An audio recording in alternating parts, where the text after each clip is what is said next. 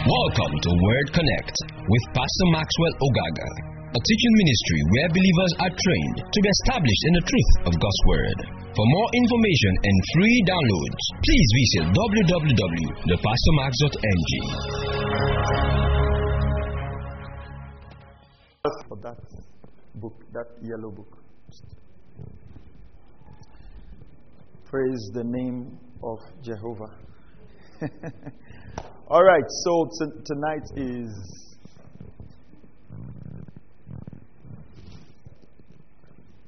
I want to share my heart with you tonight. So I'm going to be very practical, uh, very brutal.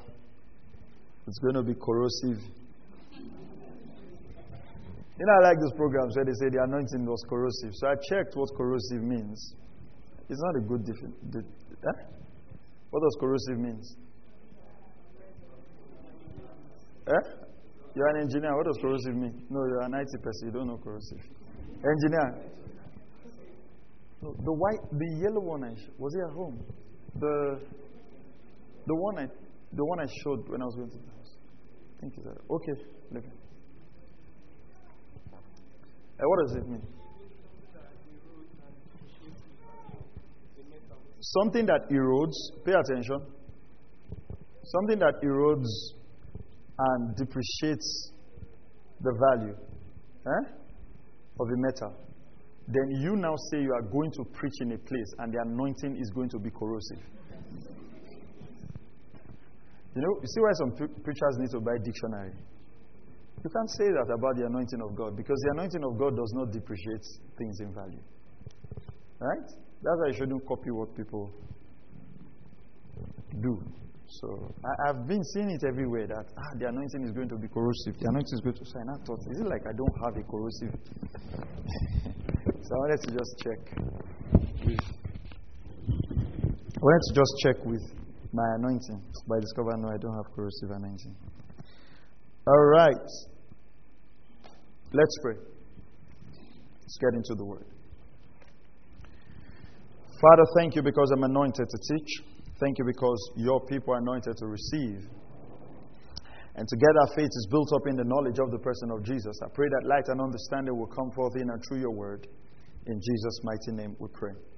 So tonight, I, I, I feel I feel to really share my heart with you. And like I said, if I say something that affects you, um, or if I read your mail, don't take it personal. Just make the adjustments. I'm going to be very practical, I'm going to be very direct, and I'm going to share with you what I know changed my life. I didn't grow up from a very wealthy background. I didn't grow up from a very wealthy background. All right? Uh, my parents are not very wealthy up until today. Grew up in the village, never got to the city until I was about 13 or 14. So grew up practically a village boy. All right? Thank you. Grew up a village boy. Went to farm. Sometimes the phone must not ring. Sometimes um, we'll come from the farm, and the only food we had to eat was gari soaked in water, allowed to rise, and fried. Have you eaten that kind of food before? Have you eaten that kind of food before? You soak the gari, you allow it to rise, then you fry it in oil. Yeah. Somebody say, God forbid. About that. Sometimes we go to the farm, soak gari with green pepper. Sometimes we go to the farm and find any moving rats and eat. Sometimes we go to mango, black mango, and eat. One of those days, I told myself, this can be it.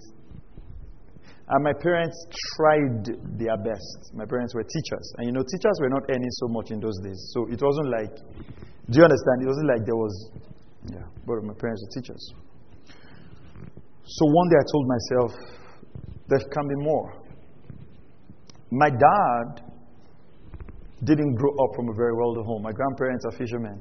My, my dad, both of my grandparents are fishermen that even stayed in a fishing village. So my grandparents actually stayed in a place like Amara. They didn't stay in the main town.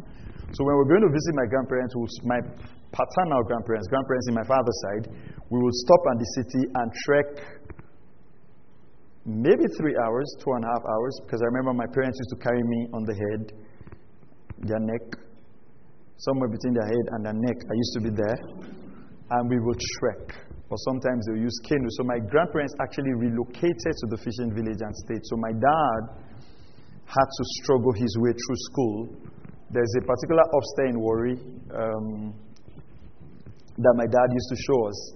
That's where he used to come and work and get money to go to Auchi Poly. My dad graduated from Auchi Poly Textile Design. What am I trying to show you? I'm trying to tell you that I'm coming from two generations of there was no wealth. And today, God has done some very incredible things in my life. It's possible to experience transformation. It's possible. If you are willing to put in the hard work, if you're willing to tell yourself the truth, if you're willing to be honest with yourself, in the next few years, you can experience transformation. So I just gave you that background to show you that it's left for you what you really want to make out of this life. And so I'm hoping that tonight's session would stir something, and I want everybody to pay attention. I want everybody to pay serious attention because I've prayed for this meeting and I'm trusting that for a lot of you, today will be that day that you just catch a clear vision for your life and you run towards it. So one day, 2001, after I got the call to ministry, I went to Winning Ways Africa, National Stadium. Myself and my friend, we couldn't pay transport to Lagos, so we sat. You know what they used to call attachment? You don't know attachment of a bus? You people are big. You know, how, how, do you describe attachment now? If you don't know it, I don't know how to describe it. But you know, like when you sit in a bus, right? That, that engine place, that's attachment. We sat there from Abraka to Lagos. Because hmm? transport was 1,000. And both of us, after four months, we could only gather 600. Two university student could only gathered 600 after about six months of hard labor. Went to Lagos. My friend in Palm, Palm Grove area there had this friend who was in Lagos who said we could come. We didn't know that there were like five of them in the room. And you had to get up very early and take your bath because you took your bath outside. And the person taking your bath close to you can be a lady. So you have to come out when darkness will form a partition between you and the next person. So you have to take your bath like 3 a.m. And then we'll go to the stadium. I can't forget that meeting, 2001. Matthew Ashimolowo spoke. Mensa Otabil preached a message called The Value of a Dot. I can never forget that message. He drew one zero zero zero zero zero on the board. So that's why I'm using the board tonight. So he drew this one and put a dot here. So what's this? This is one, right? Don't worry, it's not a match test. It's one, right? Then if you put one and zero and you put the dot here, what is this? If you put one zero zero zero and you put the dot here, what is this? So if you put one zero zero zero zero zero zero and you put the dot here, what is this? You are not seeing? Okay. One zero zero zero zero zero zero zero zero zero zero. And you put the dot here. What is this? I should count it. you are sending man of God message. Okay, let me count. So this is one, two, three, four, five, six, seven, eight, nine, ten. What would that be? It can't be 10 million. So let's count backwards. One, two, three. One, two, three. So it will be like what? Okay, it's millions. But get, get this. This is the gist.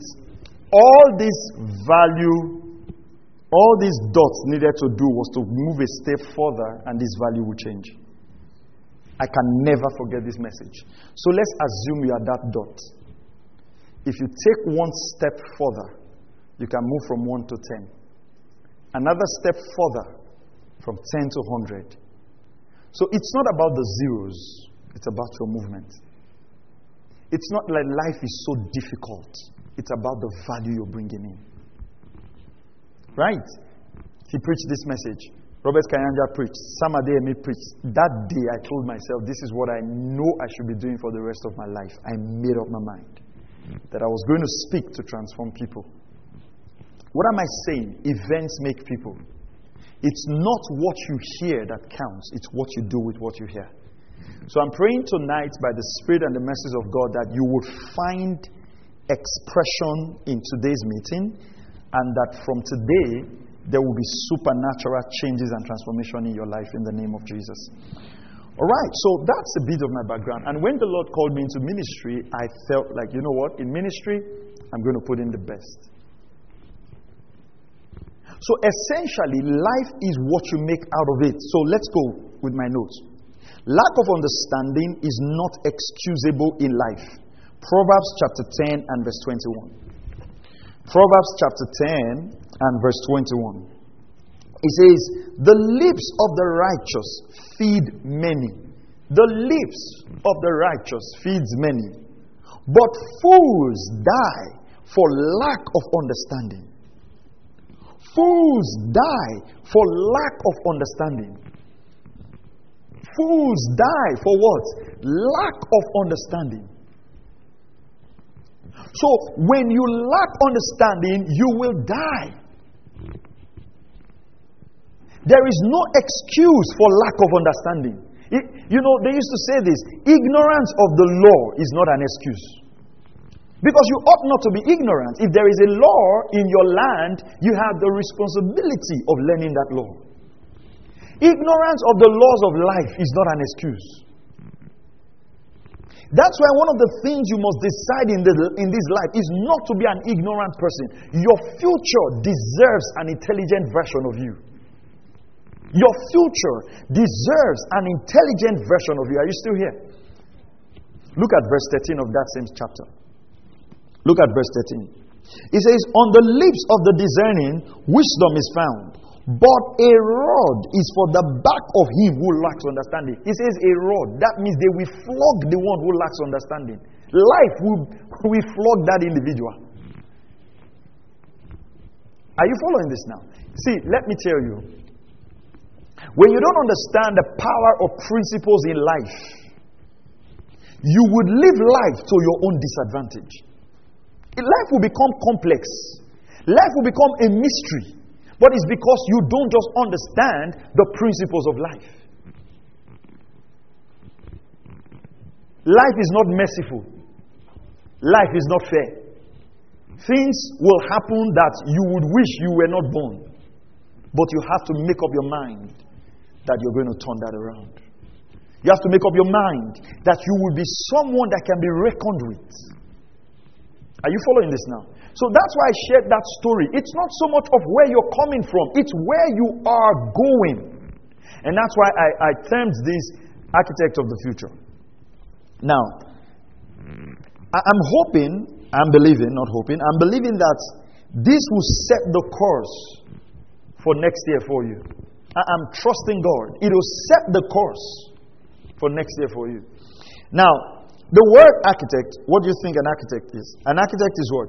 Is a person who designs, so the key word there, designs building and in many cases also supervise their construction. So, would would use this word, design, and then supervise. Uh, it's been long I wrote on the board. So when I don't know spellings, computer does autocorrect. Okay. So two words. Write those two words down. What's the first word? Design. And what's the second word? Supervise. Now, this is where a lot of people miss it. Some people have their life designed, they don't supervise it.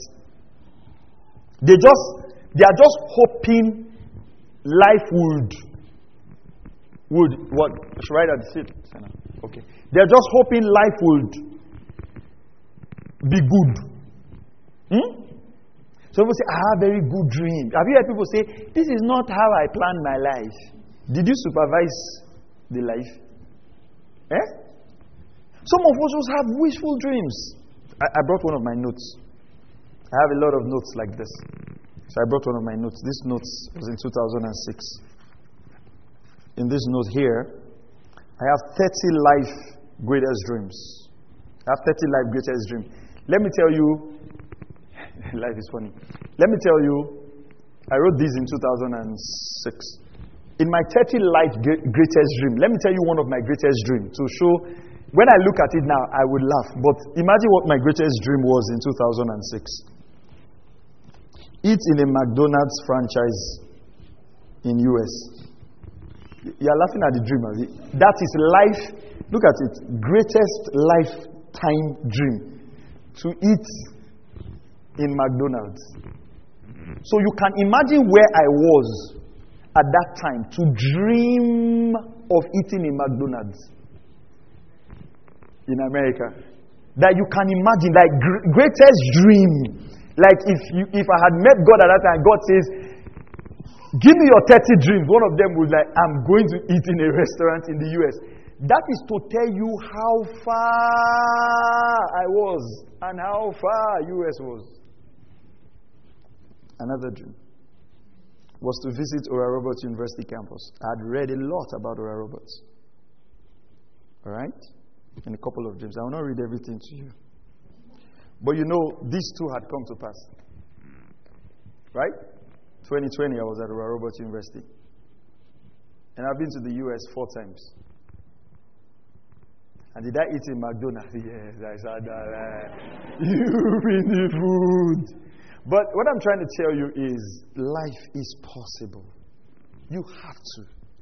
You have to have a vision that guides you. It's not where you start. It's not where you start. So you've got to not only design but supervise. The biggest thing for people is they don't supervise their life. They don't watch their life. And how many of you know if you have a building plan and you don't supervise, when you come back, you'll be amazed at what the masons will do for you. Sometimes that's what happens to us in life. Beautiful plans, but no supervision. We just wake up one day and discover that, hey, you are indebted. Hey, you have impregnated someone. No supervision. No supervision. Don't watch your life waste away. You have all the opportunities in this world. He said, They didn't give me opportunities. This is not a world where they give opportunities anymore. This is a world where you create opportunities. Don't, nobody's going to hand anything down to you, all right? So, what do architects do? Architects create design for new construction projects, alterations, and redevelopments. They use their specialist construction knowledge and high level drawing skills to design buildings that are functional, safe, sustainable, and pleasing. So, you want to look at your life as a functional life. Your life is functional. You're not just cruising through life. Eh? Life is not just happening to you. You are not just whatever we be, we be. You are not just, if it is my own, it will be my own. What, you know, when you watch too much African magic, that's how your life is. Say, what God has proposed for me, no man can take it. Even if it take, destiny can be. Look at your life. and eh, eh, because see, destiny can be delayed, but it cannot be what?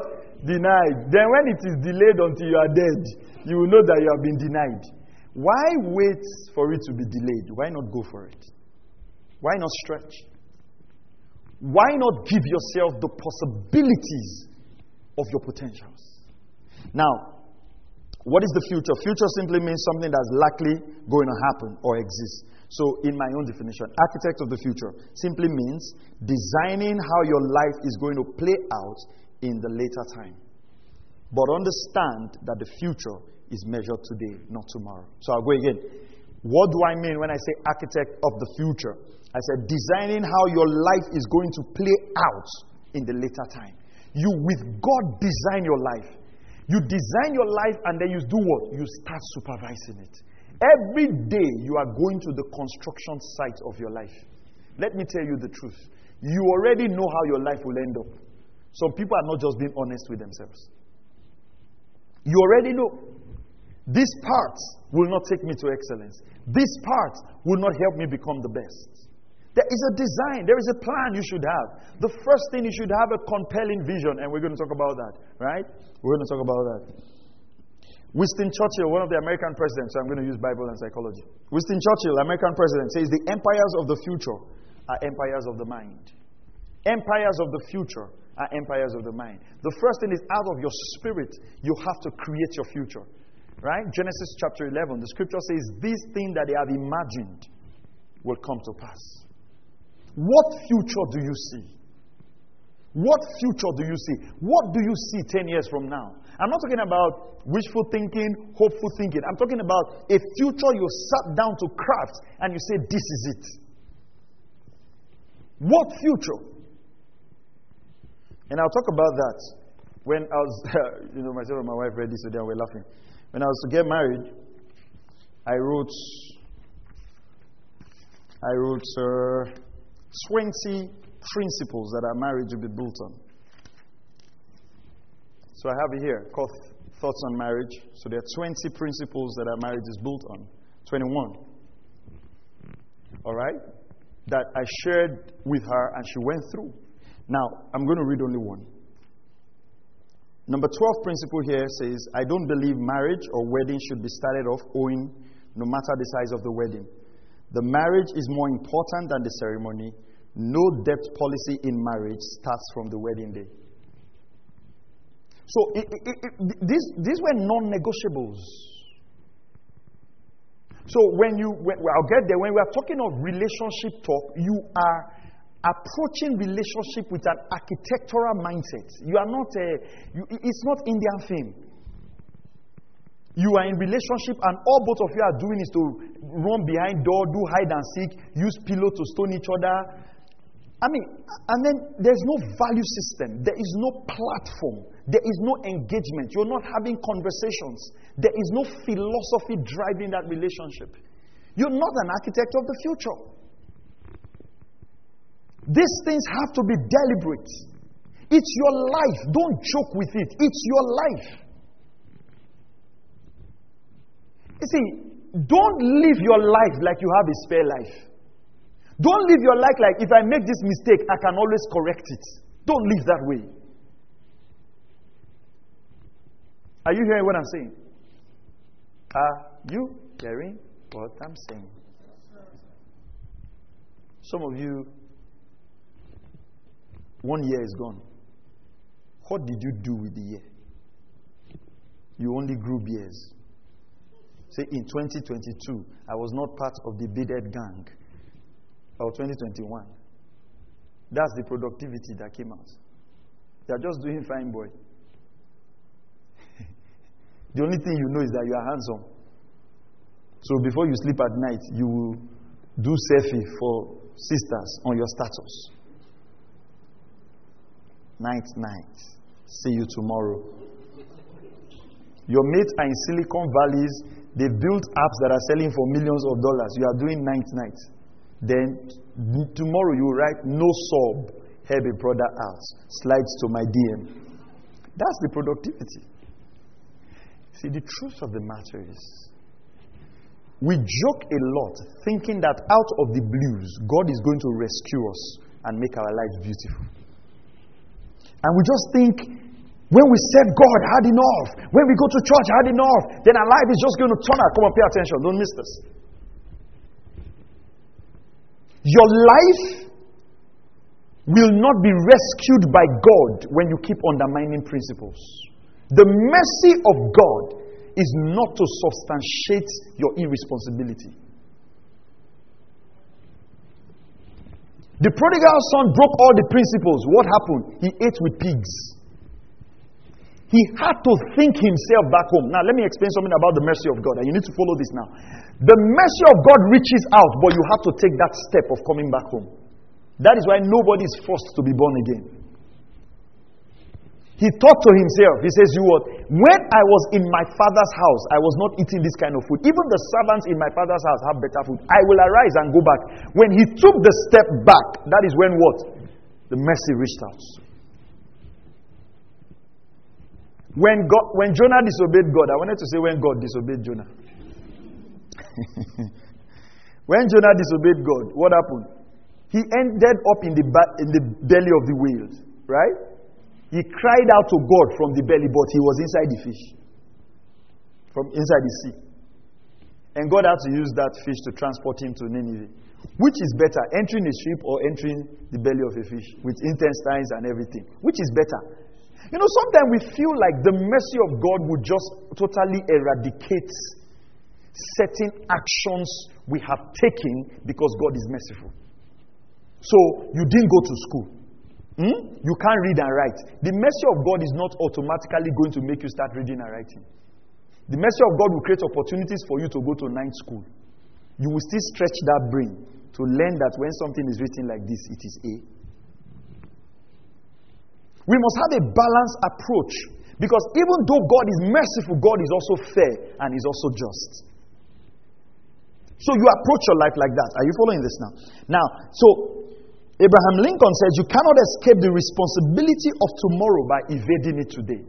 You cannot escape the responsibility of tomorrow by evading it today.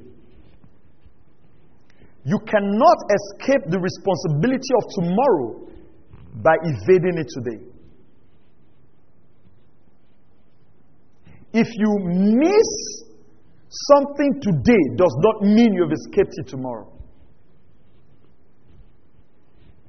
You cannot evade the responsibility of tomorrow. Uh, sorry, you cannot escape the responsibility of tomorrow by evading it today. You cannot dodge what you should do today and think that tomorrow you will not have to pay that price. John Maxwell said his father always told him, Pay now and play later. Or play now and pay later. However it is, you will pay. Lamentation said, It is good for a, a, a man to bear his yoke when he is young.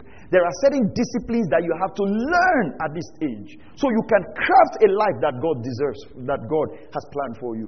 That your potential is what? You can't keep looking at yourself in the mirror and say, I'm better than this, I'm better than this, but you don't take any step to step into that. Some of you seated here have more potentials than I have. And that's the truth. Some of you seated here have more brighter future than I have. Some of you seated here would have the capacity to do things 1,000 times than I can. There were days I sat in meetings like this. And I didn't know that sitting in those meetings was somebody that God was going to use to reach the world. So, some of you seated and listening to me today, there is so much on your inside that you have to sit back today, look at yourself in the mirror, and tell yourself whatever price it takes to get this potential out, I am ready to pay it. And don't waste your life. Don't waste your time. Because time, life, is measured in time. Right? And like I said, some things are going to rub you on this other way today, but it's good for you. All right? Mike Murdock says the secret of your future is hidden in your daily routine. What you do daily is the secret of your future. So, your future is not is what you do daily that reveals what will happen in your future. There's no, there's no magic to your future. Are you hearing what I'm saying? That's why sometimes we make all these prayers and then we pray all these prayers about destiny helpers coming, you know, and all of these things, and we do all of these, you know, I'm praying for destiny helpers. One day somebody will come and find me and all of that. Listen to me. It's what you do daily that will reveal your future. It's what you do daily. See, your daily activity is what will unveil your future.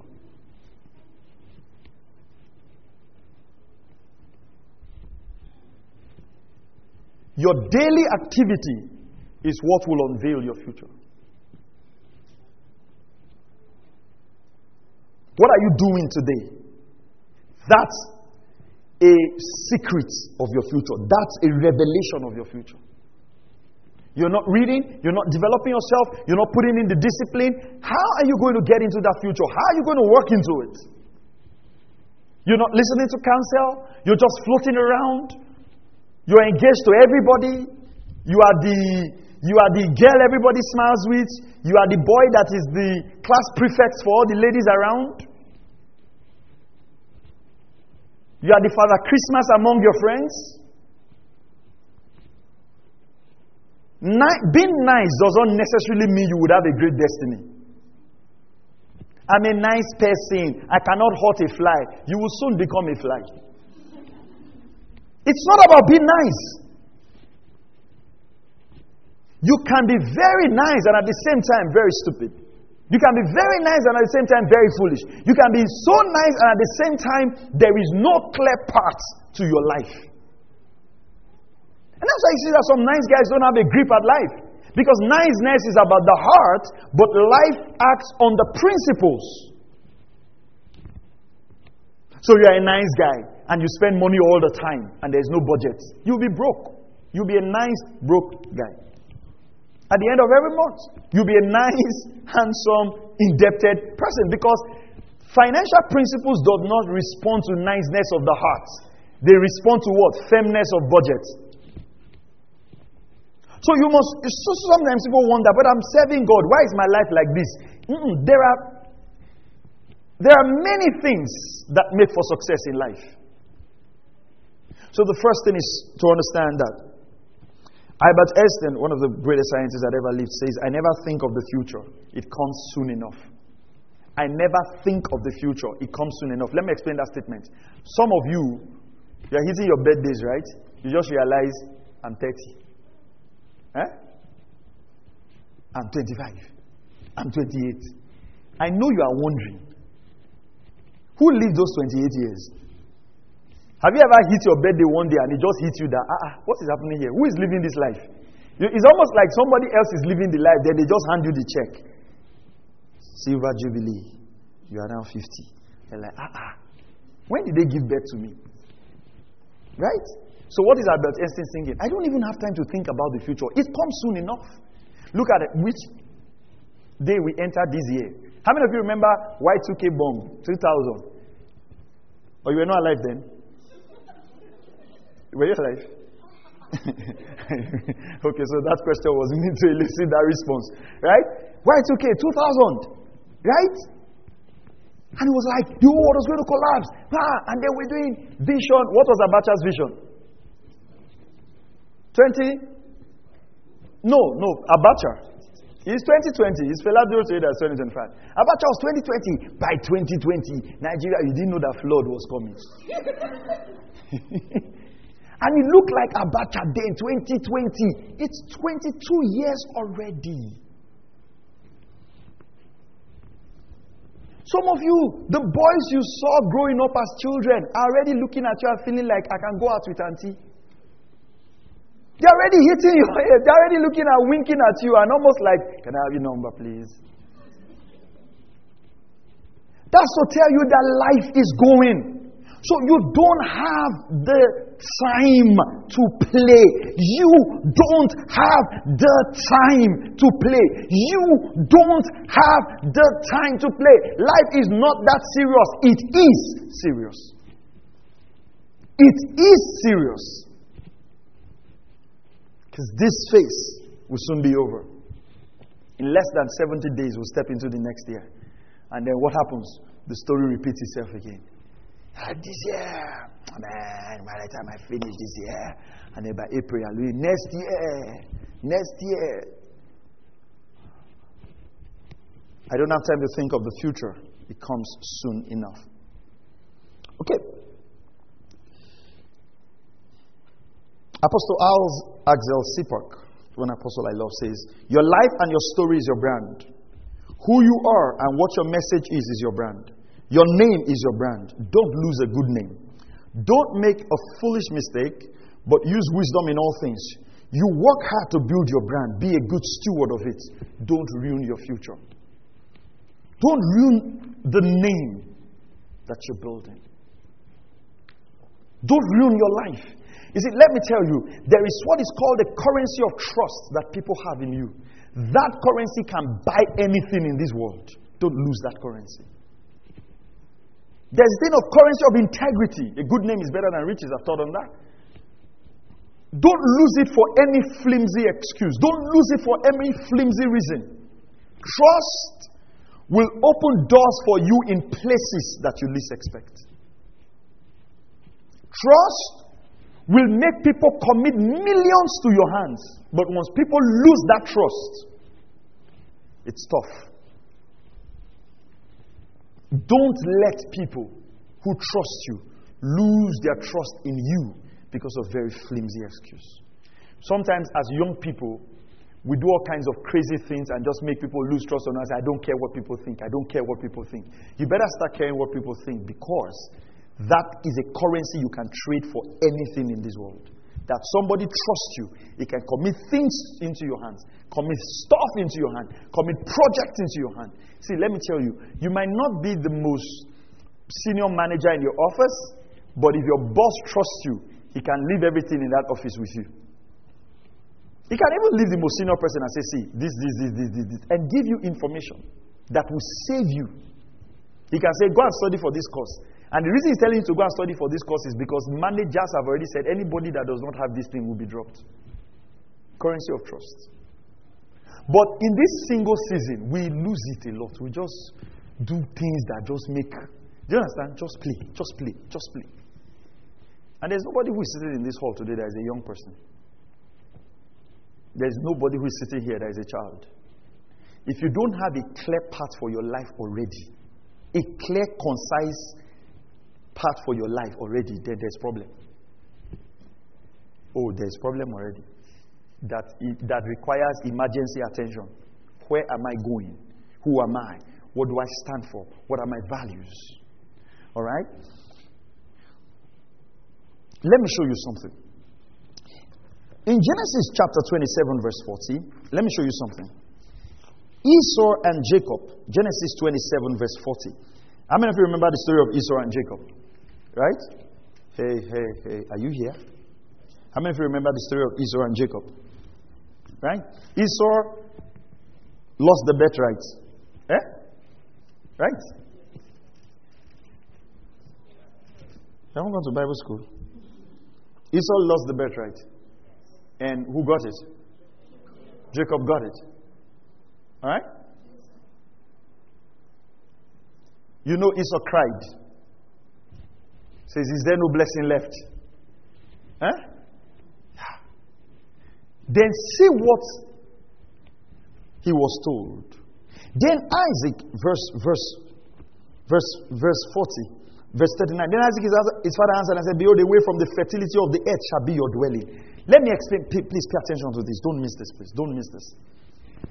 They had, they had blessed Jacob, they had pronounced all the blessing on him. This is one scripture that changed my life. They had pronounced all the blessing. Corn and wine I bless. They have pronounced everything on Jacob.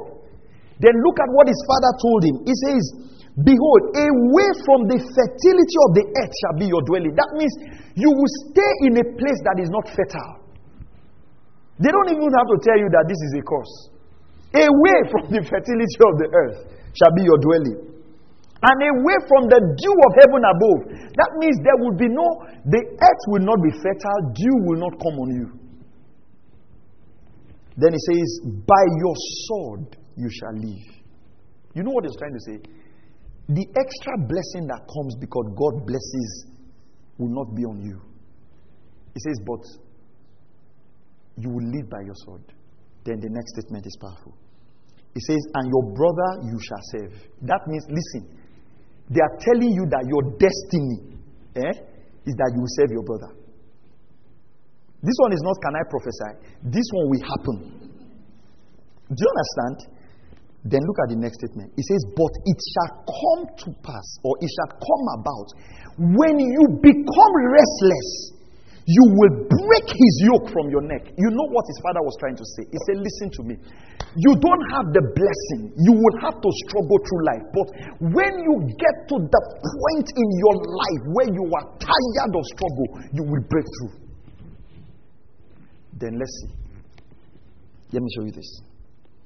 This thing showed me that listen to me, listen to me, listen to me there are certain levels of engagement you will have in this life. Even if there was a curse on your head, you will live above it. Do you understand? Let them not favor you in that company. Be too good with what you do. Listen to me, they will choose you. Oprah Winfrey says excellence knows no gender. Yeah, I'm a lady. I'm a lady. Let them give women 20%. For what? Do you carry a lady brain? Do you know that? Let me not even go there. Sir. Eh? Do you know that if somebody has a kidney problem, they can take the kidney of a lady and put in the kidney of a man into function? So it's not about saying ladies deserve 20%. Maybe, no, let your brain deserve 20%. There's no lady brain, there's no man brain. It's brain. Put it to work. And I used to say this in those days where they don't do it anymore, but you just realize that somehow we train ladies in certain ways, right? So they stand up, they start reading romantic magazines, you know, start reading, you know, love stories. They start toning down. Hmm? They start toning down engagement of their brains. So do you like to read this book? No, I just do novels, just just novels, just romantic novels. You start toning down. Start toning down, start toning down, start toning down. Before you know, you are not stretching your brain anymore. The brain that can cook egusi soup, you think it's, is cheap? like you take egusi, you take this thing, take crayfish, take and make soup out of it. You think that brain doesn't have sense? There's so much more in that brain. If you would just task it, if you would just stretch it, if you would throw away some romantic movies and start reading some books, don't have a beautiful face and then the substance that is coming out of that face does not correspond. Life demands more from you. But I like the story of Esau. Let me show you something. Go to 33. Genesis 33 9. Hmm? This was when Jacob was coming to meet him. Verse 8 quickly. And he said, What do you mean by all this company which I have met? And he said, To find favor in the sight of my Lord. But Esau said, I have plenty, my brother. Let what you have be your own. Jacob came and brought all those beautiful things and said, Oh, Esau, oh, my elder brother, I want to find favor in your sight. Esau said, I have plenty.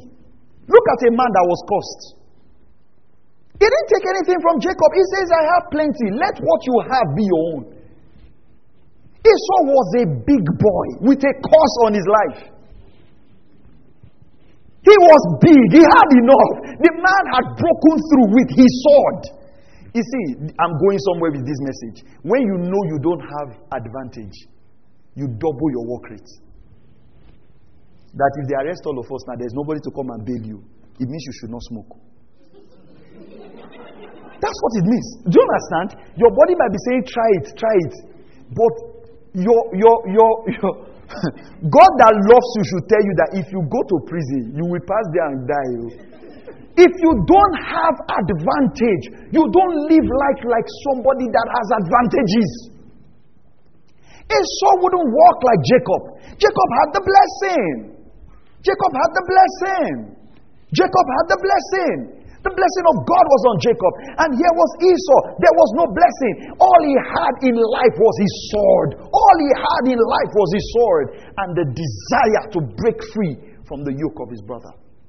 And can I tell you, the man broke free. By the time Jacob and Esau met, many years later, Esau says, I have plenty. Jacob had plenty, Esau had plenty. The only difference was the fact that the Jewish tribe, listen, came out of Jacob. But when it came to material prosperity, there was no difference between them. The man had plenty. At least, if, if, not, if not as much as Jacob, but plenty is still okay. How many of you can say, I have plenty? With, with anointing oil, with coconut oil, with midnight prayer, battle cry, acidic prayer, communion? Eh? with stickers and bangles. You are still saying it is well. I am rich. I don't have transport. Esau say I have plenty. And he didn't attend annual convention.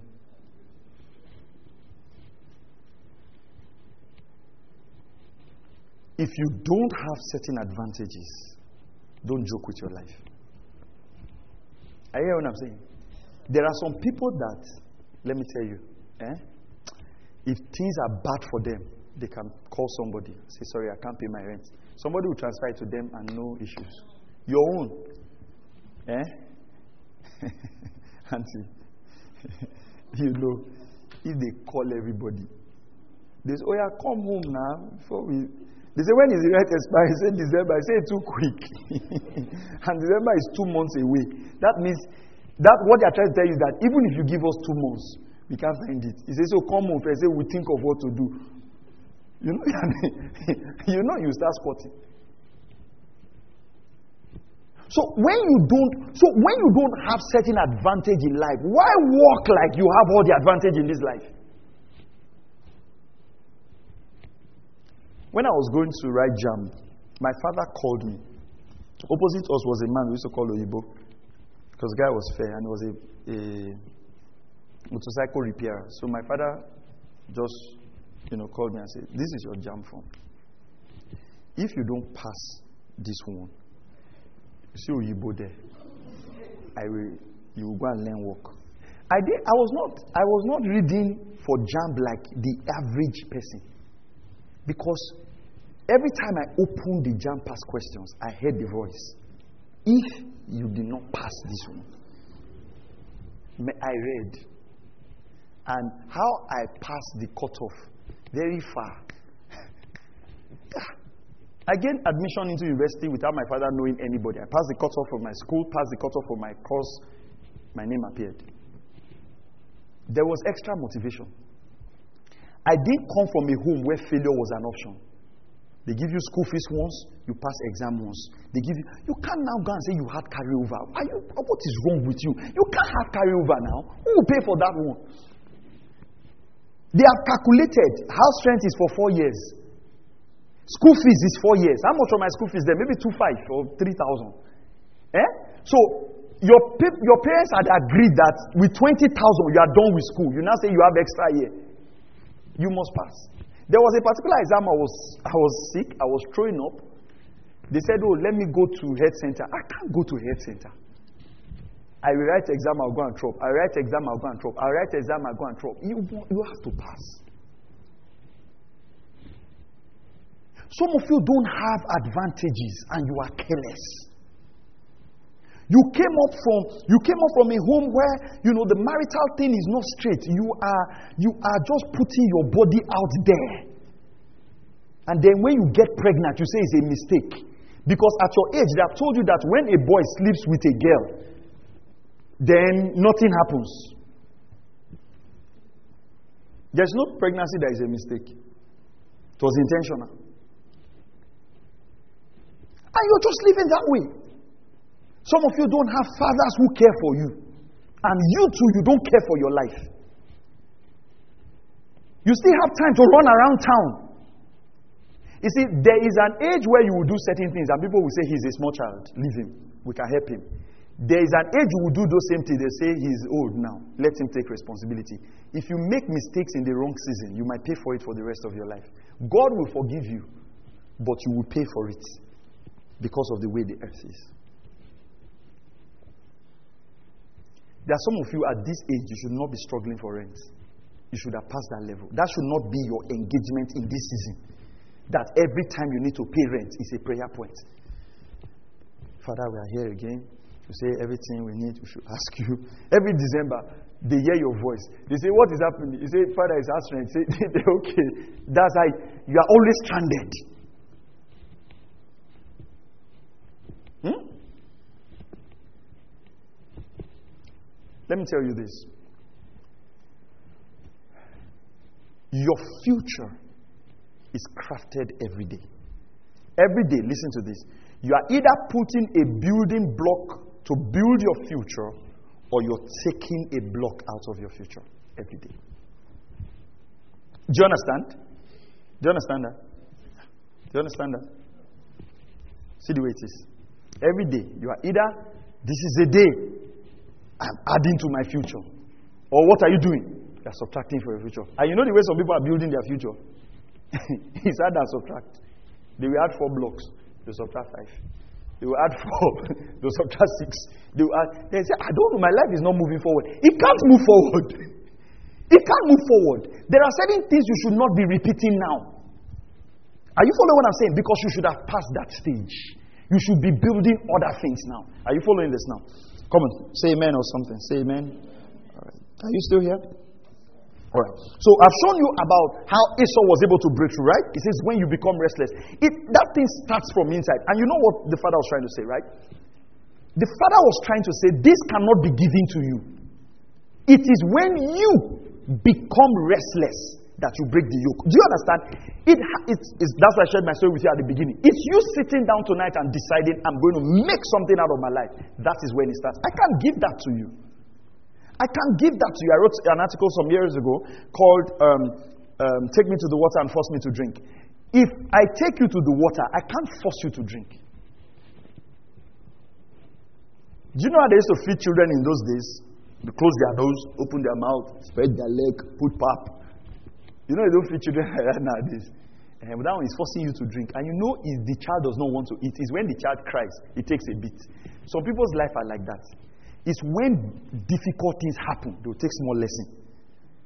When bad things happen, they'll take small lesson. If you learn life, if you learn in life like that, you will make a lot of mistakes. Why not open your mouth willingly and drink wisdom? Now, the first place to start in your life is to have a clear picture. So I want you to write this down very quickly. Clear.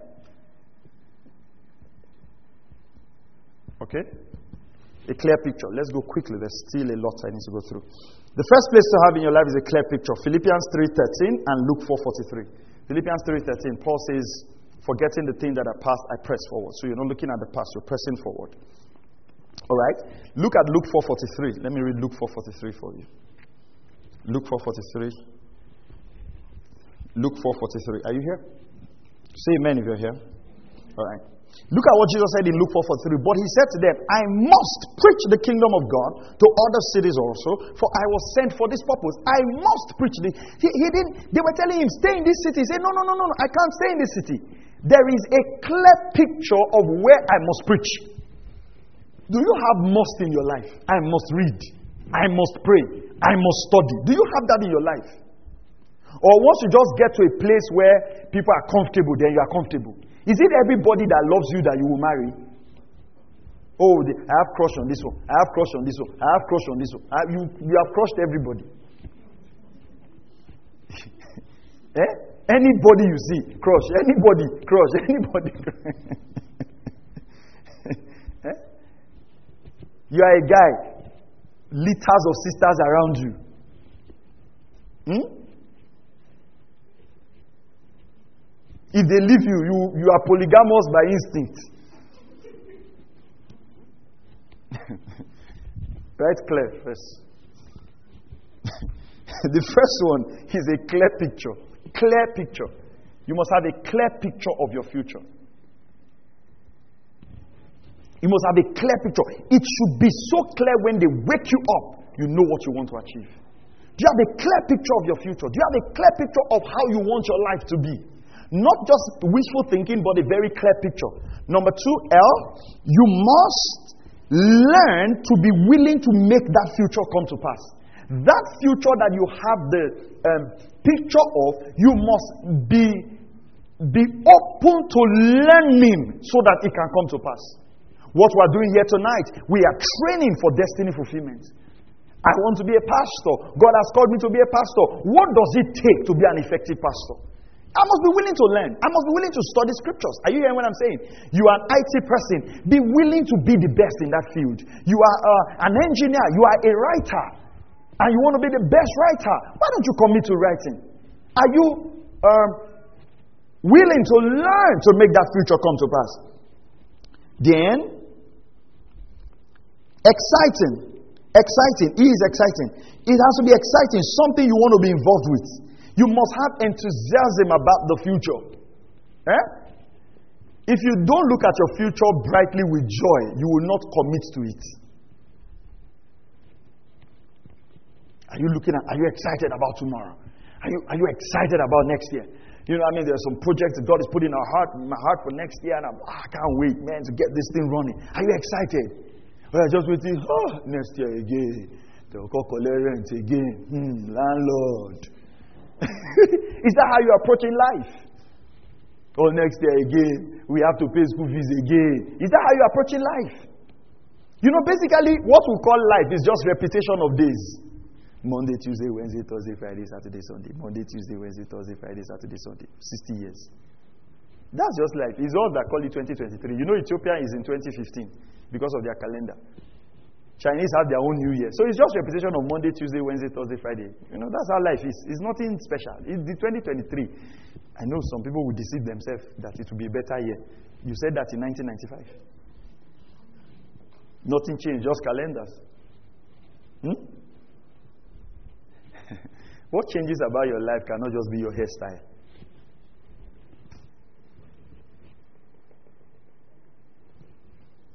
What's the next word? A. Associate with the right people to make it come to pass.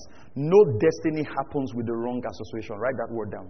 No destiny happens with what? Wrong association. No destiny happens with the wrong association. Associate with the right people to make it come to pass.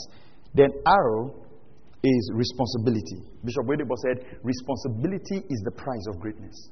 Responsibility is what? The price of greatness. Let's go fast now. Are you still there? Are you there?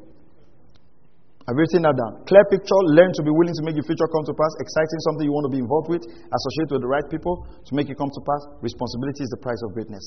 Now, one thing you must avoid if you're an architect of the future is self deception.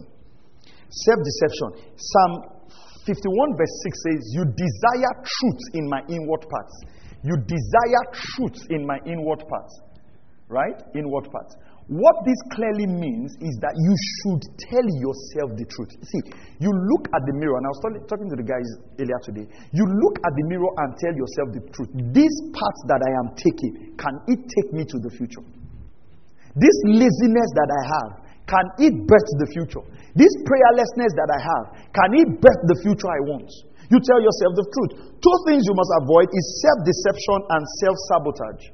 Things to avoid, so you put self, all right? And then deception and sabotage. All right. Now, I'm going to define these two things. First of all, deception you know what it means, right? To deceive. A statement or an action that hides the truth. Don't hide the truth to yourself. You know, some people have mentors and they hide the truth from their mentors. You know, they always tell you something, right? I really wish I, I need to cover this. Let's go quickly. Right? Look at this. They always tell you two people you should not lie to in this life. Huh? Is who? Your lawyer and your doctor. And you know why? You see, if you if you stole or you killed somebody, tell your lawyer, I killed the person. Then the lawyer say, okay. Then the lawyer will now tell you how to lie.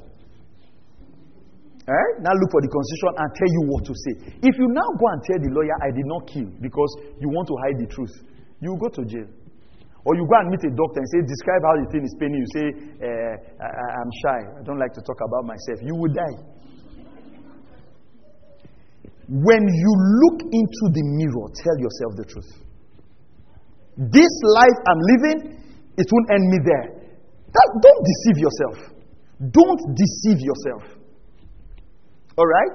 You're already having emotions for somebody. Don't you tell yourself there's nothing there. We are just friends. And you, you know you are crying for that person's attention. It's self deception. And you know that relationship will not end the marriage, but you're already crying for attention. If the person does not call you, you feel, what is it now? Cannot call somebody. Do you understand? Eh, eh, and, and then when they ask you, say, I'm not, you know, we are just friends. Are you telling yourself the truth? Are you telling yourself the truth? Or you know as a young man, you don't want to marry somebody, but you're just, you're just you're just carrying the person on. And you know, you will tell your friend, don't worry, I'm not sure I can marry this person. But you, you, are, you are not open, you're not honest. It's self deception. And sometimes ladies self deceive themselves a lot. A lady till, till she gets some some ladies, let me not say lady so that I will not be, but some ladies, they will put ring in their finger. They'll still tell you there's nothing between us. So it's just say I should buy wedding gown. There's nothing between us. So it's just ring. Oh, there's nothing. Oh, they will be pregnant. Say there's nothing between us. So it's just baby. Oh. And then they'll give birth. They never agree that there's something. Never agree. We're just friends. There's nothing. Self deception. Tell yourself the truth. I am sleeping too much. Tell yourself the truth. I am not reading enough. Tell yourself the truth. I am not praying enough. Are you hearing what I'm saying? There's no need, if you want to be an architect of the future, to deceive yourself. The effort I am putting in cannot power the future that I'm thinking of. You know, few weeks ago, I sat down and I asked myself, if I want this church to grow, am I putting enough, am I putting enough effort, either in prayer, in study, or training leaders? I have to tell myself the truth. Because I can just sit down here and say, if they want to come, let them come. I'm doing my best. See, if your best is not enough, throw it away and try harder. Your best is not what gives you results in life. Is that best enough? How many of you did titration? Uh, tit- is it titration? I hope my, my chemistry example is. How many of you did titration? Right?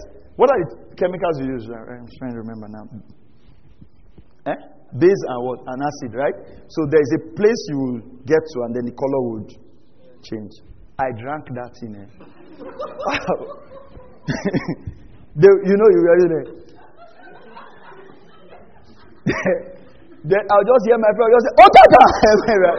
days. The days I spat out of this my mouth, I know I was not born for that.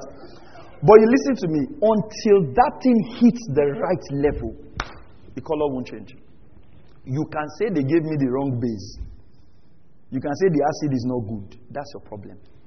That chemical has been designed that at certain point, whether you are green, yellow, black, and white, it will change. That's how life is. If you outlive a season, the next season will open up. If you like, pray.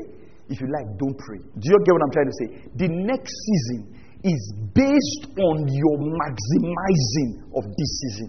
It is he that is faithful in little that will be given to much. If you are still stuck in one season for years, you haven't put in the effort. At what degrees does water boil?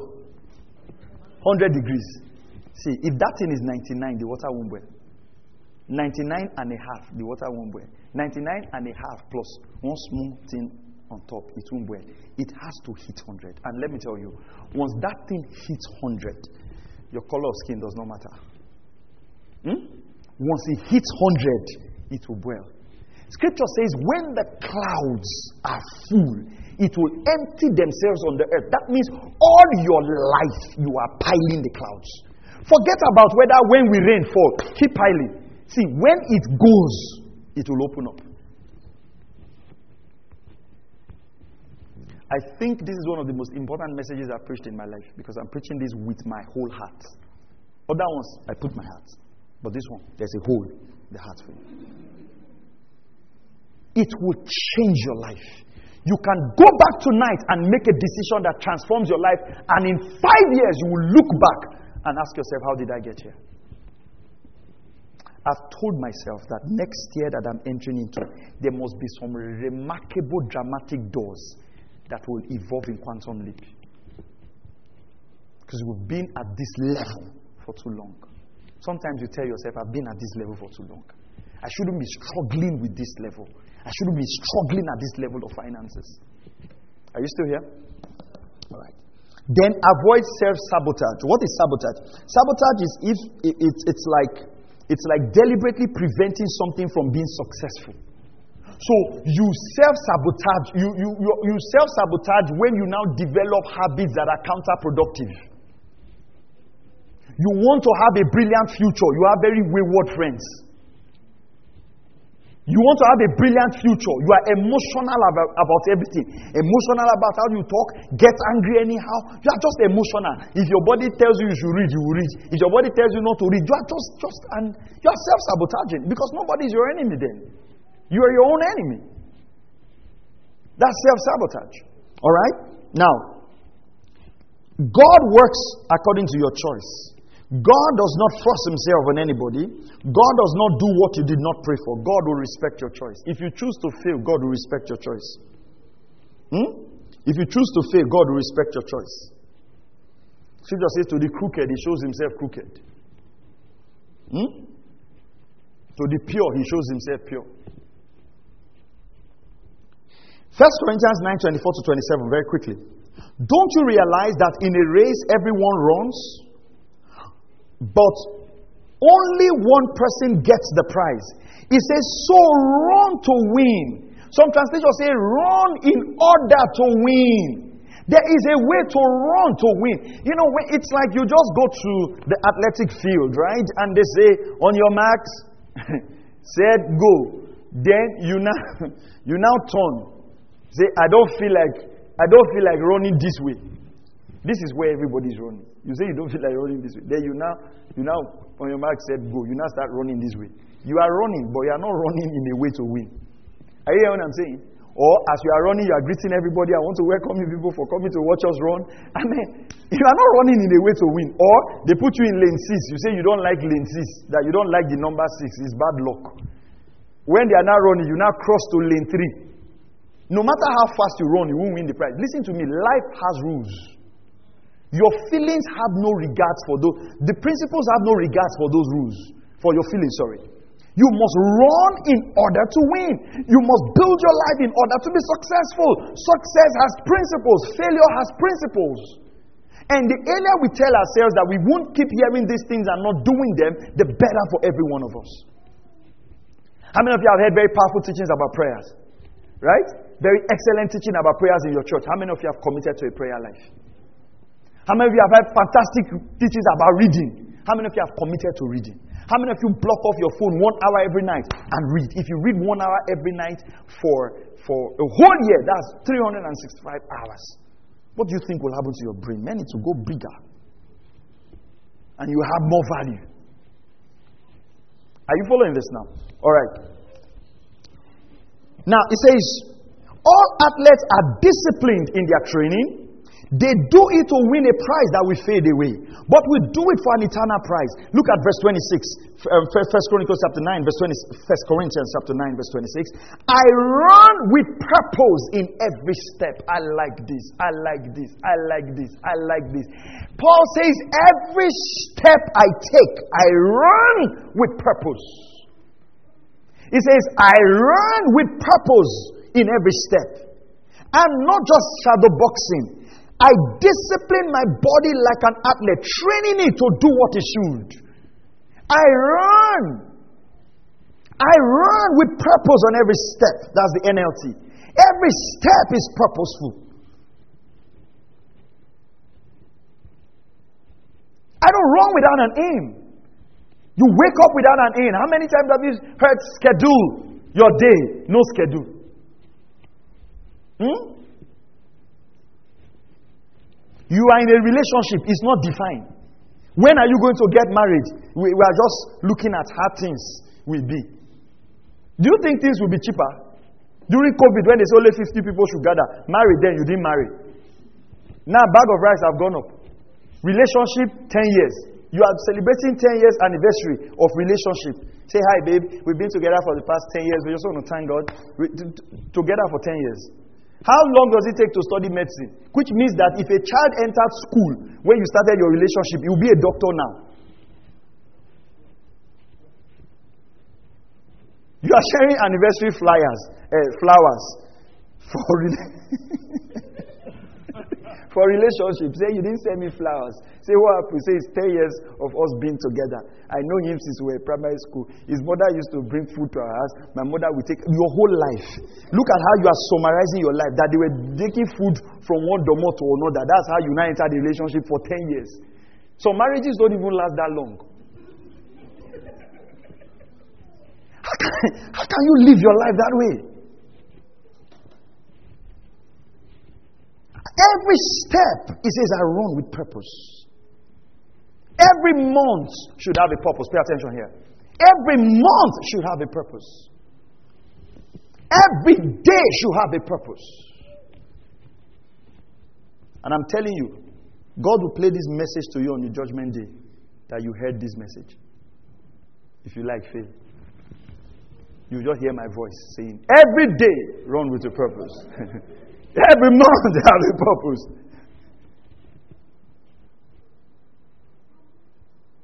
Don't enter next year the same way you entered this year. May it be a year of purpose for you.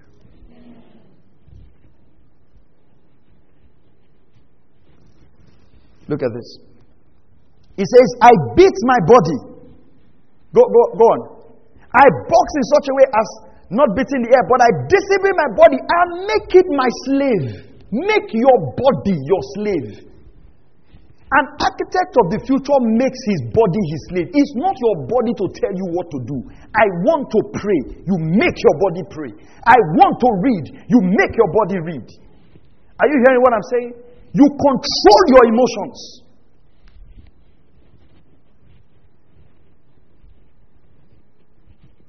Your body should serve your purpose. You shouldn't serve your body. It's not everything you should eat. Eh? Some of you even you are hearing a hot message like this. You are still sleeping. Your body, your body is still making you just close your eye. Close your eye. You are not sleeping. Close your eye. Is that, I'm, is that I'm thinking on the message, sir? Then you will not be hearing my voice very far. Some of you want to pray, you will carry pillow and spread out like you are. You say, Lord, I am, I am spreading myself before your altar. and you carry two pillow, eh? Cushion your knee, carry pillow, then you spread out. After five tongues, you have gone. You are now seeing your grandmother, and both of you are pounding yam together. Don't you know you are not praying anymore? Instead of seeing angels, you are seeing your grandmother. Both of you are pounding, and then you are now going to the village eating full load of food. Even in the dream, you are still asking for more. Then you now wake up and say, Father, we thank you for everything. Lord, we celebrate you, Lord Jesus. you are not ready. You are not ready. He says, I make it my slave. Now, let me explain this to you very quickly. My time is running. Let me explain this to you. Very, does this not tell us why Paul wrote two thirds of the New Testament? Do you think Paul is the only one who had all those mighty revelations? No, sir. I think his labor had a part to do with it.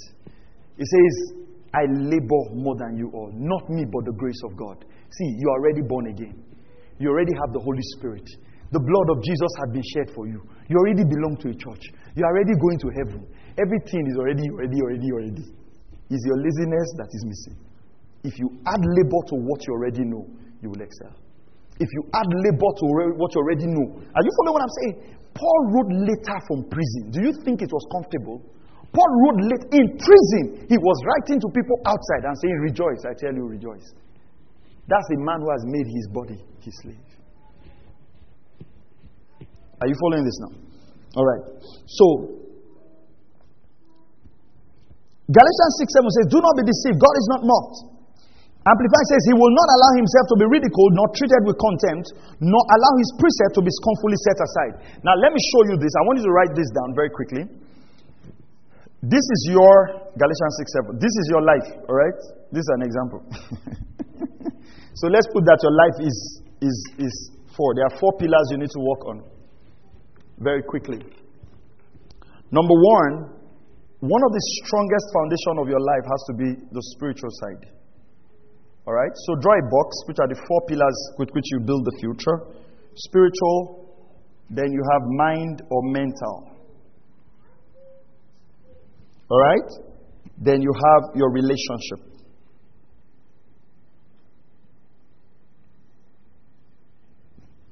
Then you have your finance or money. Okay? So look at this very carefully. I want everybody to draw this. I, I, I, want you to draw this. Don't ever forget this map. These are the four areas of your life that these pillars have to be strong. These pillars have to be strong. Let me tell you something very important.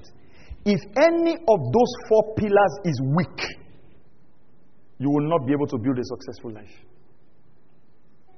If any of those four pillars is weak, you will not be able to build a successful life. So, your first pillar, these four pillars must be intact and they must be strong. Let me tell you, weakness in any of these pillars will affect what you're building. Are you hearing what I'm saying? Weakness in any of these pillars will affect what you're building. Pay very close attention to what I'm saying. The first thing is your spiritual life. That is where the chief cornerstone is. That is where the plumb line is taken from. Your plumb line is taken from here. This is where you take your trajectory. This is where you take instructions. Life is precise, life is controlled by the spiritual. Life is controlled by the spiritual. So you don't joke with your spiritual life. You don't subject your spiritual life to emotions. You don't subject your spiritual life to your feelings. You take in the word. Colossians chapter 3, verse 16. Let the word of God dwell in you richly. You set a schedule for having the word on your inside. It is by the spirit you control the natural. So you pray to effect occurrences on the earth. You pray so that the plans you are having will come to pass. Saints, you cannot sublet your spiritual life. You cannot allow any association to rob you of your fervency in the spirit. If you fail spiritually, you have failed in life. The scripture says the spirit of a man will sustain him in the days of ad- adversity. When everything in this life collapses, it is, by, it is from your spirit you can rebuild. If you have a weak spirit, you would have a weak life. If you have a weak spirit, you would have a weak life. So you take your spiritual activities important. Now, your spiritual activities are four things. Your spiritual activities are four things word, prayer, fasting, word, prayer, fasting, giving. And you can maybe just put fellowship with God here. All right? So these four things. You're building these things. Number one, word. Do you have a work schedule? Do you have a work schedule? So there's word, there's prayers, there's fasting, there's giving. Do you have personal retreats? What has God started telling you about next year? Have you taken out time to know the mind of God for next year, or you are just hoping the year will be better? Don't wait for crossover night, it's too late. You can't wait for a man to hear for you. What does God want you to do? Are you hearing what I'm saying? So there are intense times of prayer. You set yourself aside and say, For these next two hours, I'm praying in the Spirit. I'm seeking the mind of God. So your spiritual pillar is the most important of these four pillars that will build the future. Because if everything else fails, it is from the Spirit you can start again. If the mind fails, if relationship fails, if finance fails, it is from the spirit you can build up again. Most people don't know how to recalibrate their lives because they don't have that spiritual strength to build up again. So you've got to toughen your spirit. Are you following this now? Now let me go very quickly because of our time. The next one is mind. Your mind. Your mind or your brain. Okay? Let me just talk about this. Prayer, fasting, Separate yourself from the appetites of the flesh. Separate yourself from the appetites of the flesh. Sometimes fast your phone, fast social media, fast food, fast television. Are you hearing what I'm saying? So that you can give yourself and consecrate yourself and build depth in your spirit. If the depth in your spirit is thick enough, it will open doors in places you are not even imagining. Daniel had a strong spirit. And listen, he entered Babylon as a slave and ended up as a prime minister. It was deliberate. Then your mind, your mind and your brain. You are not dull, you're super intelligent, but you have to proactively use your brain. Your brain and your intelligence is what gives you value on the earth. Your brain and your intelligence is what gives you value on the earth. Your brain and your intelligence is what gives you value on the earth. What that means is what you put into your brain on the earth is what people pay for. Pay attention here. What you put into your brain is what people pay for. What value you put into your brain is what people pay for. What are you putting into your brain? What are you offering people? Are you in your job out of mercy or out of value? Why can't you become the best in your job? Why do you just allow your brain to be filled with all kinds of things that are not valuable? Entertainment, comedy skits. What books will come out of you for this generation? What content will this generation feed from your brain? What value will be derived? Who will be glad that you are alive? Why waste such a precious brain that God has given to you? Some of you just romance, romance, love, love, love poem, love poem, love poem, love poem. Every day you are crafty. So I, I just wrote something for you. I hope you like it. I wrote something for you. I hope you like it. Hmm. William Shakespeare took, took the word through writing.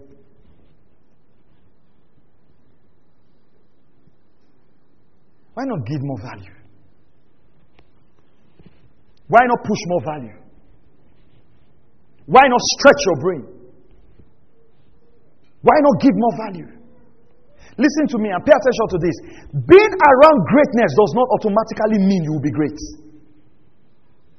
Some people are succeeding by environmental factors. If you withdraw that environment, they will fail. Take them out of certain environments, they will fail. Some of us are only valuable because we're in Bonny. If they throw us in Lagos, you realize that we don't have enough value to, to be employed. So before they were plenty, uh, I'm from a Jumbo family. Don't you know I'm from Jumbo family? Say, oh, yeah, bring your, go and meet your chief to write letter. If they take chief letter from you and they carry you as a human being and throw you in Lagos, where nobody knows Jumbo family. By the time you mention Jumbo, they will tear you slap first. Say, what is Jumbo? you will just now realize that your brain was of no value without that environment. And listen to me, you were born to impact this world. Are you hearing what I'm saying? I want to ask you one question today. What can be withdrawn from your life and we will see the value of your brain? What can be taken from your life and we'll see the value of your brain? If they take this church away from me, would that be all I have to offer this world? If some people rise up today and say, You're no longer the pastor of this church, and they throw me in, a, in another state entirely, would that make me a failure? Would that be all? Are you, are you following what I'm saying? What can your brain offer outside of the advantages you have around you now? What merit do you deserve? If you look at yourself in the mirror, what merit do you deserve? If they withdraw certain advantages from you, what can you give the world? If they put you in a city where no one knows you, can they give you one year and that city opens up to you? Take you from the land of your birth, take you from where nobody knows you, put you in a strange land. Would you be productive enough and say, Give me two years, I'll build something here? That's how to test your brain. We have lived in a nation where they will make phone calls to put people in positions, write letters, give ID cards, call names. And it has made us to devalue the importance of our brains.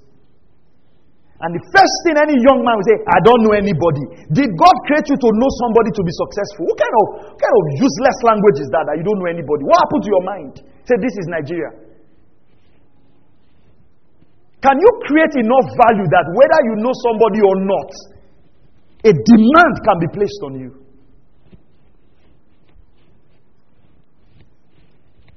Hmm? Are you hearing what I'm saying?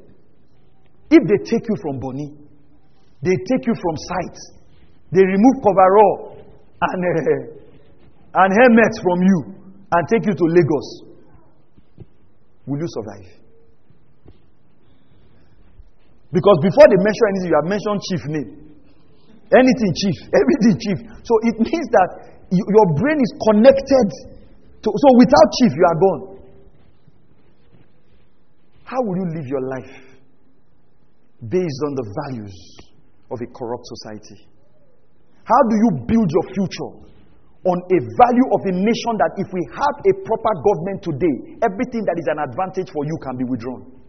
If we have a proper government in place so that it says, okay, everybody, whatever you have has to be by merit, you just realize that even the admission you got, you should be going back to primary school.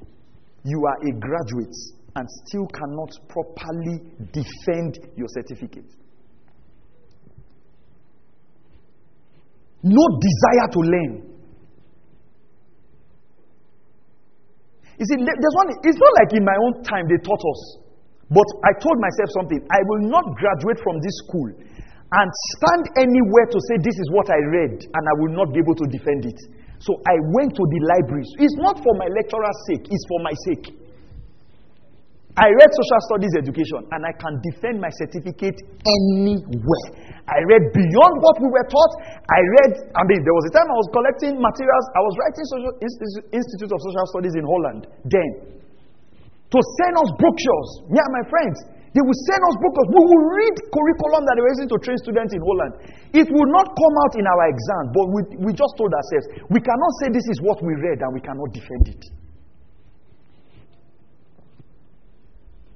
Lecturers are not teaching. You carry popcorn. You're just chopping. Don't mind people say they pay school they will not teach somebody. It, it, it, it, will you, with their not teaching, your ignorance that you will carry after four years, will they blame the lecturer?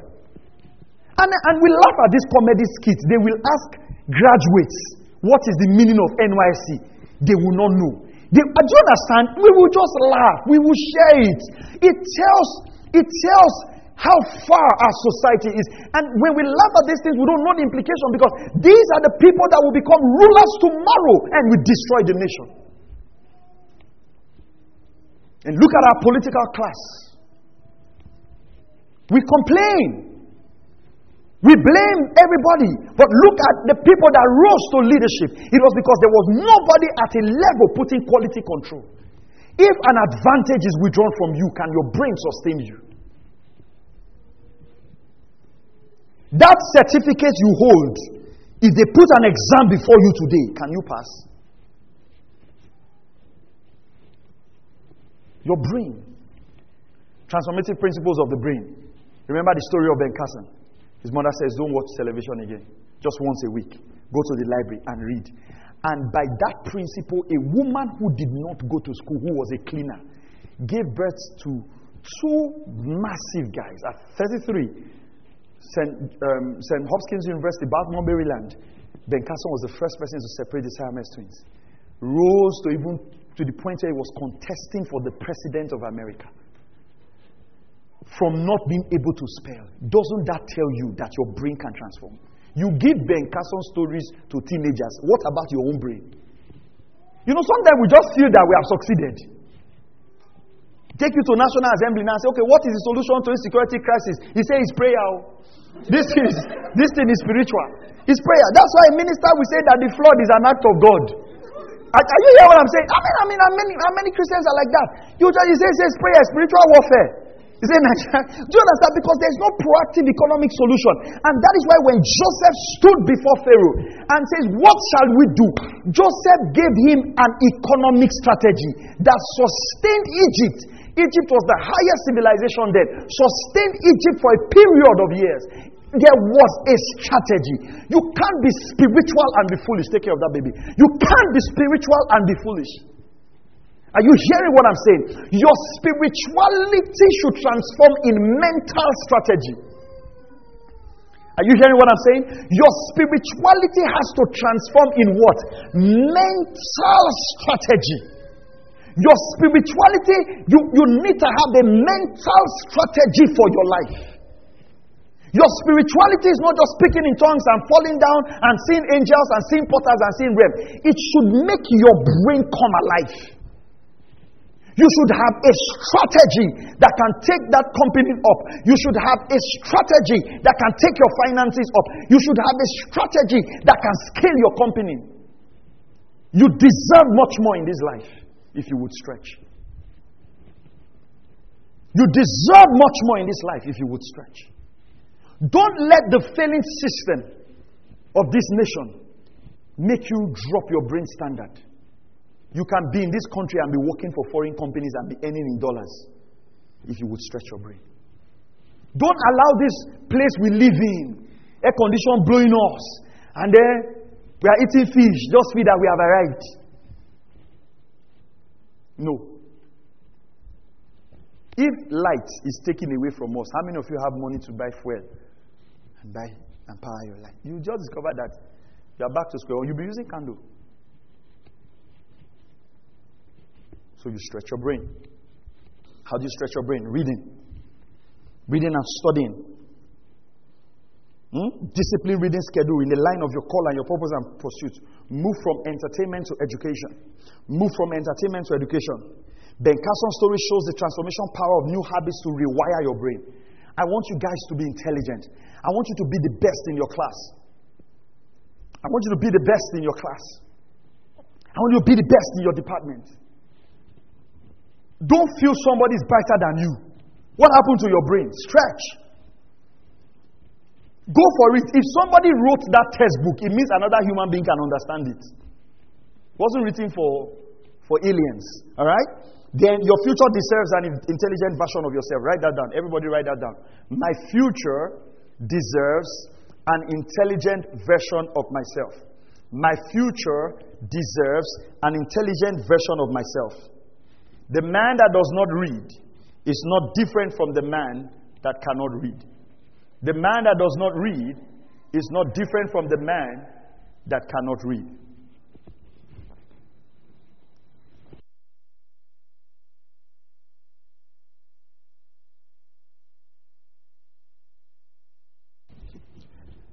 The man that does not read is not different from the man that cannot read. Then the next pillar you need to build is relationships. Pay very close attention here. Relationships. There are three relationships that are going to define your life marriage, mentorship, and your mates. Marriage, mentorship, and your mates. MMM. Hope you didn't. Hope it will not give you trauma when you hear that word. Hope you that lost money, want to become millionaire by, by chopping money, free money. Hmm? MMM. Hmm? Write these three words down marriage, mentorship, and mates, and your mates. These are the three relationships that you need to focus on. I was reading something by Robin Sharma, the author of um, the, the leader uh, who sold his Ferrari and all that. The leader without no title. Robin, Robin Sharma, great guy. And he said this that people ask him, What is the greatest secret of your success? And he says, It's mentorship. A mentor is a shortcut to a future. What mentorship relationship are you investing in? You see, one recommendation from a mentor will open doors for you that you're not planning. Are you following this now? Are you following this? Mentorship. And you, if you have a mentor, what's your pursuit? What questions are you asking? Are you listening to counsel? We have people who have mentors and they just throw their names out there. This is my mentor, but they don't listen to counsel. Hmm? Then your marriage. Who are you going to get married to? And that's why I showed you the stuff that I wrote here. What is the principles that your marriage will be founded on? What principles will your marriage be founded on? Who can you marry? Who can you not marry? You can't fall in love with everybody. Who can you marry and who can you not marry? Then there's something here I talked about emotional indulgence. Eh? Pay, pay very close attention here. Talk to me about emotional indulgence. What is emotional indulgence? You don't give people girlfriends emotions when they are not in a relationship with you. I mean, very funny story. Somebody has, for instance, somebody has somebody they want to marry, and you are friends with that person. Eh? then that person is calling you or sometimes reaches out to you and he say hello baby hello baby hmm? pay attention no? the person has somebody who wants to marry and then he's calling you hello baby then you are not saying anything you are just oh hello how far you see your consent your emotional consent have told that person is okay the question i want to ask that person is so your own girlfriend you want to marry what do you call him Call her. Eh? In the men's class, they said, My love. So the person you want to marry is my love. This one is what? Is, is baby. So the question you should ask yourself is very simple. This is the question you should ask yourself. Two questions you should ask yourself. If that person you want to marry is seated here, and this one that is your close friend is seated here, will you say, My love, I want you to I want to talk to baby about something? Will you do that? so if that cannot happen, then you shouldn't do that. Then you should also reverse the case. If you were the person who was in relationship with this other person, would you allow the boy to call someone else baby? Somebody, have, even in the example, somebody have rioted here. Do you understand? So this is where we are going. It's called emotional indulgence. What is emotional indulgence? Pay attention here. So this is your relationship. This is you. You are not too fine. So let's say your hair is like this and your hair is scattered. You plaited Bob Marley. This is you. And you have one that die in front like this. All right. Okay. So, this is your marriage space. This is your marriage space, space one. Space two is your um, mate space, all right? Your friends, your, your mate space, all right? Then here is space for everybody, your acquaintance, everybody. At every layer, there should be what cannot be shared. Are you hearing what I'm saying? And as the crowd goes to one, it actually has to be one, not two. So there is this space that you should have those emotional boundaries set up. And there's and consent, silence is emotional indulgence. So you are now having a friend who gives you all the pet names. Ask yourself to what intent? And this is where you shouldn't deceive yourself. What is the, remember, define your relationship. What is this relationship? Are we friends? Fine. What is the friendship on? If the friendship is still based on value, pay attention here. If the friendship is based on value, you will see there will be value discussions. When the friendship is crossing boundaries, value discussions will drop. It will not get to emotional discussions. Eh? Then it will not be have you eaten? Have you slept? No serious discussion again. Right? So, what is happening is the person goes to the office and then evening, he'll come and give you update of how the day went. The update is to what intent? And that creates a pathway for emotional bonding. Are you hearing what I'm saying? So, if that relationship is not going to lead to marriage, there should be a point where the discussion would stop. Because this is what happens. Immediately, one person or out of those please plug into marriage, that emotional space is already there. Are you following what I'm saying? And for ladies, pay very close attention here. You know, I'm going to use my wife as an example. Huh? If you know you are within marriageable age, don't allow any brother hang around your life that does not want to marry you. If you like, be stubborn to say, I don't care what people think. No problem. When you are not looking for husband years down the line, don't send prayer requests. You know, I was telling my wife that I was going to teach this, so she shared that example with me. All right. Of someone who um, had this friend around them. And th- there was nothing. But the doctor wanted to marry this person.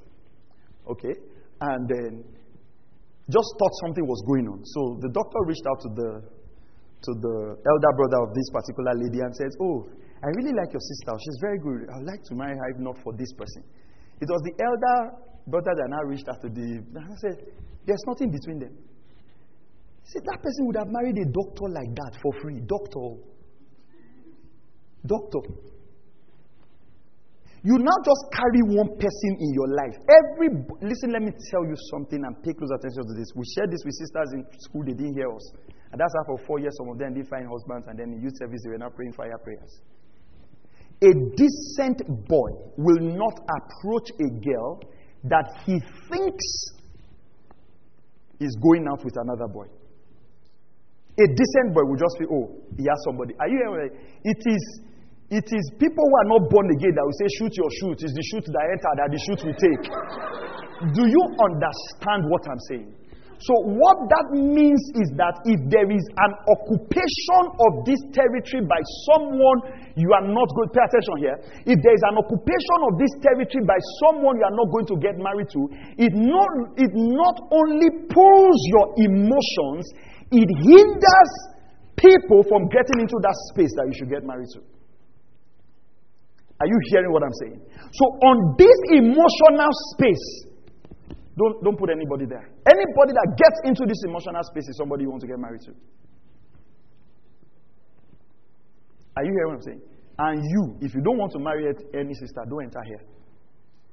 If not, you start quarreling over that you didn't call. You start quarreling over I've not seen your face. You pass me, you did not laugh. Life will now just become joke to you. And to solve Wala in this place, eh, it can be anger over unnecessary. You, you, you have experienced it. The man of God has experienced it. You anger, unnecessary anger.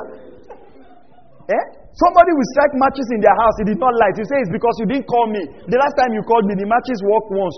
You will now just be. Do you get what I'm trying to say? Are you hearing what I'm saying? So you define that. Okay. So your marriage have the principles guiding who you can get married to. Who can I get married to? Now, by knowing who you can get married to, you eliminate who you cannot get married to. So you just eliminate. So, so you just know if I'm engaging this brother or I'm engaging this sister with the possibility of marriage, then the brother ticks certain framework. Okay? So for me, I'm not going to read everything, but for me, I wrote 21 things that were framework of what I believe marriage should be. And this was the basis with which I engaged my wife. One of them was this issue of no debt policy. We had to engage it. So if she was somebody who believed in debt, you strike X. So this discussion happens before emotions are committed. It's not that you have committed emotions, that you are now forcing it to work. And let me tell you this that is why people stay in abusive relationships. Everybody from the outside will say this relationship is abusive. Emotions have gone too far. That when they come out, before you know, I still like him. He's a good boy. I think he will change. They are suffering from withdrawal symptoms. The same thing with drug addicts. That's what happens to abusive people when they get their emotions involved in relationships. Are you following this now? So, what are the three relationships? Marriage, mates, and what? Mentorship. So, every mate around you must have a divine boundary. Hmm? Eh, and for marriage, you know who you want and who you don't want. So if you don't want somebody, there is a space they should not enter. Yeah? Because when they get into that space, then it's difficult. All right. So you have to redefine every relationship. All right. Then the last one is finance. Okay? So with finance, three things. With finance, you do Let's read Ecclesiastes, Ecclesiastes chapter 5, verse 11 very quickly. Ecclesiastes 5 11. It says, The more you have, the more people come to help you spend it. So, what good is wealth except perhaps to watch it slip through your fingers? So, finance is simple. The more money you have, the more people will help you spend it. So, you have to budget. Your family can spend you to poverty. All the people that ate with the prodigal son, we didn't see, we didn't see them again when the man was hungry. All right? So increase the value. Increase of value is what brings increased income. So as you increase your value, income increases. Work more on value creation. Wealth is possible, and wealth is a process. So you budget. You budget. You have a budget. You come out of debt. You work on your giving. You spend less than you earn, and then you save. Budget, work on your debts, giving, spend less than you earn, and then you save. I'll close here because I've overshot my time with over uh, 15 minutes or 20 minutes. Sorry? So, what I, what I recommend, we're going to put some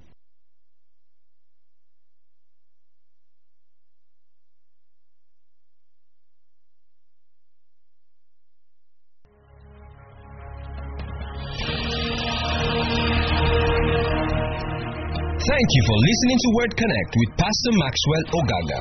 We encourage you to share this message with your friends and loved ones. For more information and free downloads, please visit www.pastormax.ng. We would like to hear from you.